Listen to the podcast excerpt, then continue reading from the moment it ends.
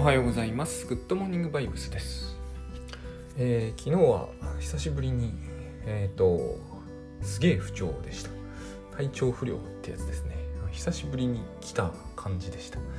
まああの原因は多分もろもろあるんですけどしかも娘までちょっと調子を崩してあのこれはちょっとえー、というかもう気がついたらというかうんこれをやっているやるというその状況状態じゃなかったので、えー、スルーしたという感じなんですけどえっ、ー、とおかげさまでというのかな。えっ、ー、とまだなんか全てが元に戻元には戻んないんですけどね。全ては、えー、あの完全に回復しましたっていうんではないんだけれども、えー、ちなみにこの「おかげさま」っていうのはあのちょっとグッドワイブス的で、えー、影っていうのはこの場合あの陰陽の陰かな？えーと、いわゆるこうシャドウじゃないやつを使うんですよね。で、えー、因果関係なんだけど私たちには、えー、認識できない因果関係という意味で、えー、見えないっていう意味なんですね。それに「様」と「お」をつけるという日本人なんですけどつまりどうしてそうなったのかは知らないけどうまくいってるのでおかげさまでというらしいです。ほんで、えー、それはいいんですが今日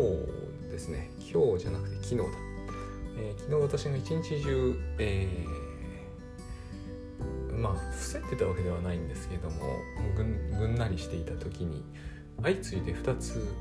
あの1つは、えー、クラゾンさんとやっているオンラインセッションの方からオンラインえー、コミュニティの方からの質問を読み、えー、もう一つは、えーと、私が大橋さんとやっている大橋哲夫さんですねとやっている、えー、オンラインコミュニティの方からの質問を読んで、えー、2つとも全く似てないんですが、えー、私の中ではすごくこう、えー、なんかこう結びつくものがありまして要するに、え、積み重ねないということが大事だなと思ったんですね。まあ、グッドバイブスでは、えー、過去はイリュージョンだから当然積み重なっていくということはないしこれはあの禅の考え方にも非常によく似たものがあって、えー、数えちゃいけないというのがあるんですが、えーと、特にですね、えー、罪ってやつですね、まあ、罪はないって話がそもそもグッドバイブスにはありますが、えー、罪を知らないうちに数え始めると人が私に、えー、やったことみたいな。あるじゃないですか。昔あの今に見てろくんというですね、えー、笑うセールスマンに登場してきた、えー、根の暗い子がいまして、えー、罪を数えていくんですよ。この話はしたことがあると思うんですけどこの番組で。人が自分をいじめたりこう嫌がらせをした、えー、名前ごとに。要するにあれですよね。エクセルですよデータベースを作ってこう黒星を重ねていくとで10個貯まったら、えー、致命的な復習をするということをやる話があるんですけどあれをまあいかなる理由でもしないということですね。であのグッドバイブスの場合はこういう話が出てくるのはごく当然だと思うんですよ。えー、必ず私たちは、えー、いいこと悪いことという意味付けをそもそもしますし自分がやった罪悪感みたいなものも数え始めますしえー、人にやられている何々も数え始めますし現在の処世術にもありますものね、えーと、今に見てろくんほどじゃないにしてもある程度以上自分に対して悪いことを行った人間とは距離を空けると。いうやつですね。これをしないということになるんだけどえっ、ー、とそれをしないという話になると当然この自分に対して常に害を与え続ける人とも、えー、ずっといい顔をしていなければならなくなって人生が破滅するっていう話になっちゃうんですけど、えーと、まず大体そのその一番ややこしそうな人から、えー、考えるのやめましょうと以前倉園さんがお話になっていてこの話は私もよく、えー、よくよく考えておいた方がいいと思ったんですね。あの私たちはなぜなのなぜなのか分かった分かりきったことなんですけど要するに、えー、何らかの方針に対して抵抗する時はいつも、えー、最も悪い事態を想定することをやりがちで、えー、それは大体それが起こる可能性がないわけじゃない論法をさえ持ち出せば、えーと、何でも、えー、なんとかなっちゃうというのがありまして私の場合はやっぱり、えー、体のことを考えやすいので、えーと、これをやっていると、えー、極寒の中で裸で歩くことになって死ぬみたいなそういう論法を作り出しやすいわけですよ。例えば自分が肉体でないと思うみたいな話を受けた場合に抵抗しようと思えばこれを持ち出せばまあなんとかなるじゃないですか、えマイナス30度の中で、えーと、上半身裸で歩けばすぐ僕は死んじゃいそうですけどもっていう話をしがちじゃないですかこういうしかし議論っていうのはそもそもこうこの街はマイナス30度にならなかったりしますし、え、いろんな理由でこの超極端な論法を出して反論するというのは、えー、あれです科学の証明やってるわけじゃないんであんまり意味がないやっぱりその黒星を重ねるというのでも一番自分にとって有害そうな人から考えていかなくても別にいいわけですよね。で、えー、やっぱり自分がですねこの重ね数えないということでうまくいってるのは身近な人なんですよ。うちの娘とかですね、えー、うちの奥さんとかですね、まあ、倉園さんとか倉園さんに関しては数えてもなさそうな気がしますけど大橋さんとかですねこう数えていくとやっぱり良くないと思うんですよね。付き合い長くなれば長くなるほど、えー、数え上げていけば、えーと、必ずどんな関係の人とでも破綻しうるじゃないですか。これを、えー、推し進めていくと老人になるほど孤独になんなきゃいけないわけですよ。で孤独な老人だとそうでない人に比べて精神的身体的不健康率は高いという、まあ、これもイリュージョンみたいな話ですけれどもえー、これ精神分析でも心理学でももう割と基礎中の基礎的に習ってくるんででもこれ明らかにそれに近いことになってしまう方もいらっしゃいますよね。え、ー、とやっぱりその見てる奥みたいに数えていくと。数えていけば人やっぱり年を取るほど孤独に向かっていく。そうでなくてもそうなわけじゃないですか。あの死別という問題がありますから。だからそのあと自分が社交的でいられる元気さの維持みたいな問題もありますからね。だからこれをですね、えーと、若いうちから常にこの習性をつけるというのはぱり人生を言うならばですねそういう考え方もあんまりですがトータルで見るならばリスク取ってますよねすごく。明らかに絶対それは、えー、だって何にもやらかさない人とかっていないわけですから僕みたいにやたらやらかす人間もいるんで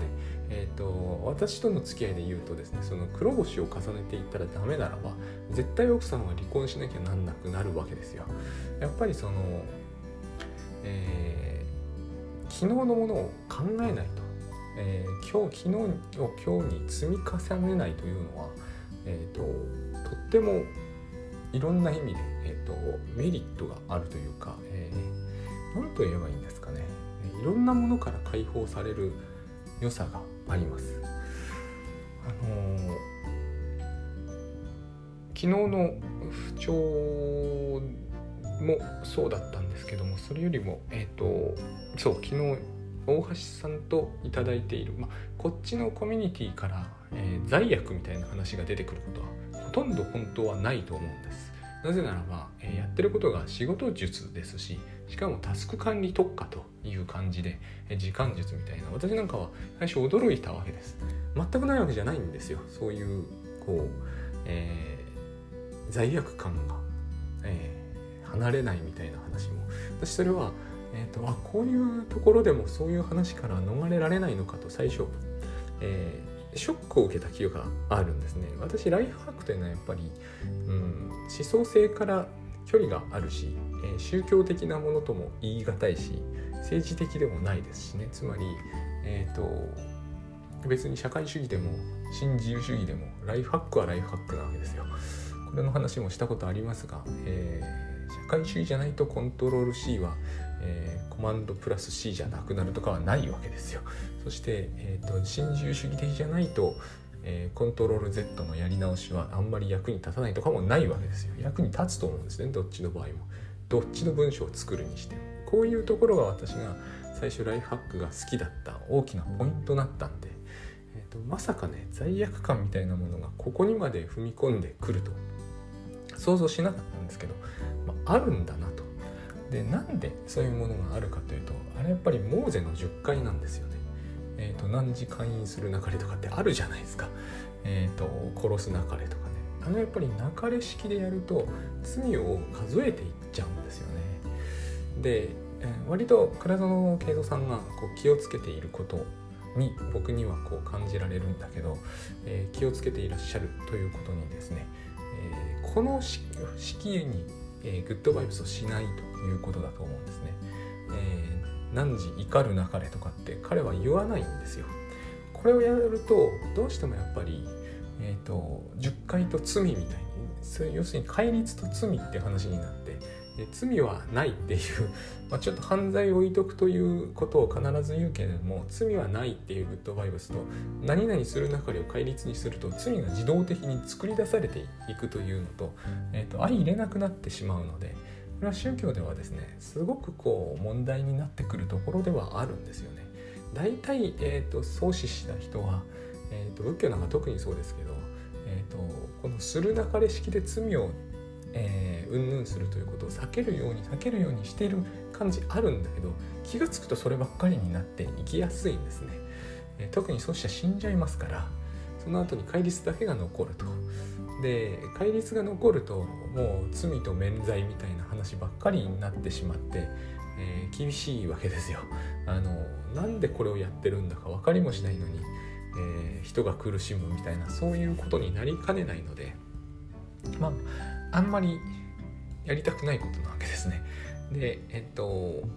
怒ることもそうですが、えっと、やっぱりこの話ならばまだですねでもそういう話が出てきそうなのはわかるけどなぜこれがタスク管理とかですら出てくるのかというとですね例えば、えっと、記録を忘れるなかれとかになっちゃうからなんですよね。そんな話は、えっと、ないんだけれども、えっと、例えば人から聞いた、え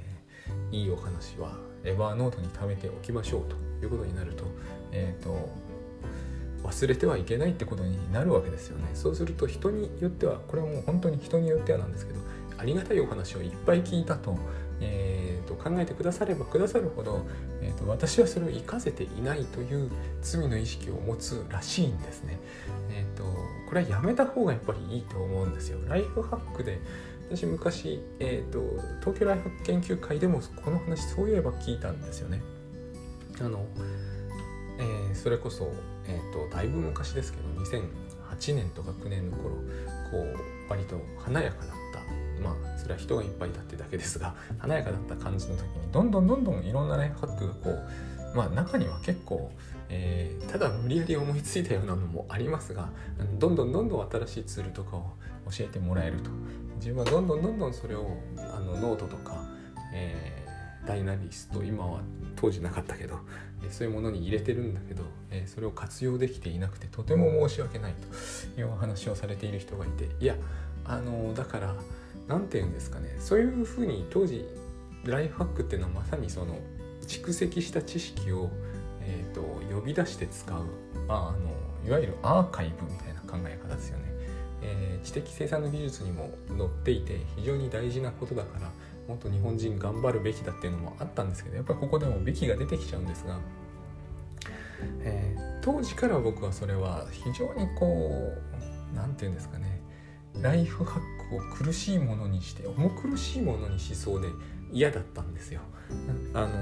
あの中でそれに反論するっていうのは難しいですけどアーカイブに反論するアーカイブが価値みたいなところですからやっぱりあの仏教とかにもあるわけですよ。うちは寺だからやっぱりその経文とかみんな唱えるじゃないですかあれ本当にダイジェストでえ、ー、とちょっと前章でいくつあったか忘れたんですけど多分えーと、26本ぐらいある本とかにですねまあ26章ですよね。1冊の辞典ぐらいになるんですよ経文っていうのは。どういう宗教であっても。のうちの2の一部と16だけやるとかそういう感じなんですよねお経って。であれもアーカイブじゃないですか。でありがたい経文なわけですよ。でそれをまあデータベース化されていて、えーと、こういう人生で例えば夫婦仲が悪くなったらここを引きましょうとかになってるわけですがやめた方がいいと思うんですよね。どうしても僕はこれは。えーと、現にそうしてないわけですよ、えー、父にしても。母と争いになったり私が、えーと、言うこと聞いて勉強しなかったりしてもいちいち教文引いて、えーと、こうこうこう書いてあるから勉強しなさいって言ってれば母ってなるとかっていうとなんないじゃないですか。なんないんですよそんな風には。決して。だからあのでやってないしね。やってたの僕は見ませんでしたからね。でそういうことをあの説法の時間とかではやたらやるんですけれども実際実生活になると途端に全くしないわけですよね。そういうやり方は。お前ちゃんと勉強しろとか普通の親父が言うことと何ら変わらないんですよ。これあのライフハックだろうと、えー、グッドバイブスだろうとその都度都度がいいと思うんですよね。やっぱり。これ割と精神分析っていうのは昔から言うことで絶対そのクライアントの言ってることをメモに取らないしカルテも作らないしとにかく約束だけして、えー、その場に例のカウチに座ってその場でやると。その時あの精神分析家は全部忘れてなきゃいけないと。フロイトのことも文献のことも。あれ最初読んだ時はどうしても分かりにくい話だったんですけど今はすごいよく分かる気がするんですよ。どうしてもやっぱり、えーと何々派はどう言ってたのかって頭をよぎりますよね。でもそれはやっぱりおかしなことだと思うんですよね。それはその場で起こってることとではない話をそこに持ち込むことになっちゃうわけだからこの話まで持っていくとあれですけれども要するに、えー、その都度やればいいと思うんですよ何か引っ張り出してくるなりすればそれでいいでしょうし引っ張り出せるタイミングであればねあのーコントロール C が何だったかとかもその都度引っ張ってればそのうち思い出せるようになるというか自動的に使えるようになるというようなものだと思うんですよね。あの特にこれはなぜアドリブで喋れるのか的な話を持ちかけられた時強く思うんですけどだってセミナー中に全部エヴァーノートを検索しながら喋るのはおかしいじゃないですか。どう考えても。だからえーと喋れるはずなんですよね。一般的に普通の人が喋っている以上、えーと、将棋指しとか碁打ちもそうじゃないですか。最善の手をあのみんな持ってますよデータベースとか。持ってる人はいると思うんですけどもやっぱりこう見られないですよね。いざそれを、えー、勝負するという時には。当然だから、えーと、そうやってやるものだと思うんですよねこれを、えー、どんだけえっとその都度その都度これが最新の今の自分が要するにいつでもそうですけど要するにこれが現実だというふうに、えーと、対面できるかという感じのことなんではないかと思うんです。積み重ねていくという考え方を取ると,、えーと、いつでもそのいつかですね、とライフハックですらそうなんだからそう思うんですけど罪悪みたいな不可解なものが飛び出してくるそれと何の関係ももともとなかったような気がするのに、えー、と気が付くとそんなことすら、えーとまあ、罪までいかないと思うんですけど、えー、申し訳ないとかでもやっぱりですねそう思わなくていいことを思ってるわけですよね。えー、倉園さんがよく言うところであれば、えーと、自分を弱くしますよねその分。多分、えっ、と自分はそういうものがなければいざとなったら、えー、ペーパーがなければ喋れなくなるぐらい弱いのに本当はそうじゃないのにね弱いにもかかわらずそれをちゃんと整理できてもいないっていうような考え方になるんですよ。で二重にダメダメなのでもうそういうことをやる自信がありませんみたいな話になってですね、えー、イリュージョンどっぷりになっていっちゃうので、そんなことはないんですよね。もともとそうだったはずはないのでえっと、なくても多分なんとかできるし、えっと、別にたくさん蓄積したものを活用しなければいけないということもないんですよ。これは非常にまた難しいんですよ。あのここのところはですねグッドバイブス的に言っても、えー、怒るのを手放しましょうとか分離はやめましょうと言いながらその場になってみて自分で判断して怒ったり分離してもいいことになってしまうと私はいいことになってしまうと思うんですよねでもこの辺の話は河合駿さんもしてましたけどだからあの例のですね、えー、現実に、えー、なんとかならないことはないっていうのと,、えーと、必ず修正できるというのと,、えーと、以前の失敗は関係ないというのが全部あるわけですよね。毎回毎回全部やり直せる。だから唯一僕がむしろ手放した方がいいと思うのはですねかつてうまくいったという事実とこれも積み重ねないことだと思うんですよね。なんか連戦連勝感みたいなやつ。えっ、ー、とないんですよそれ。多分。昨日私がこう401回をスキップしましたけどそんなのはもうないんですよ。つながっているっていう観念はイリュージョンですから。えっ、ー、とこういうことに僕らは妙にこだわるんですよね。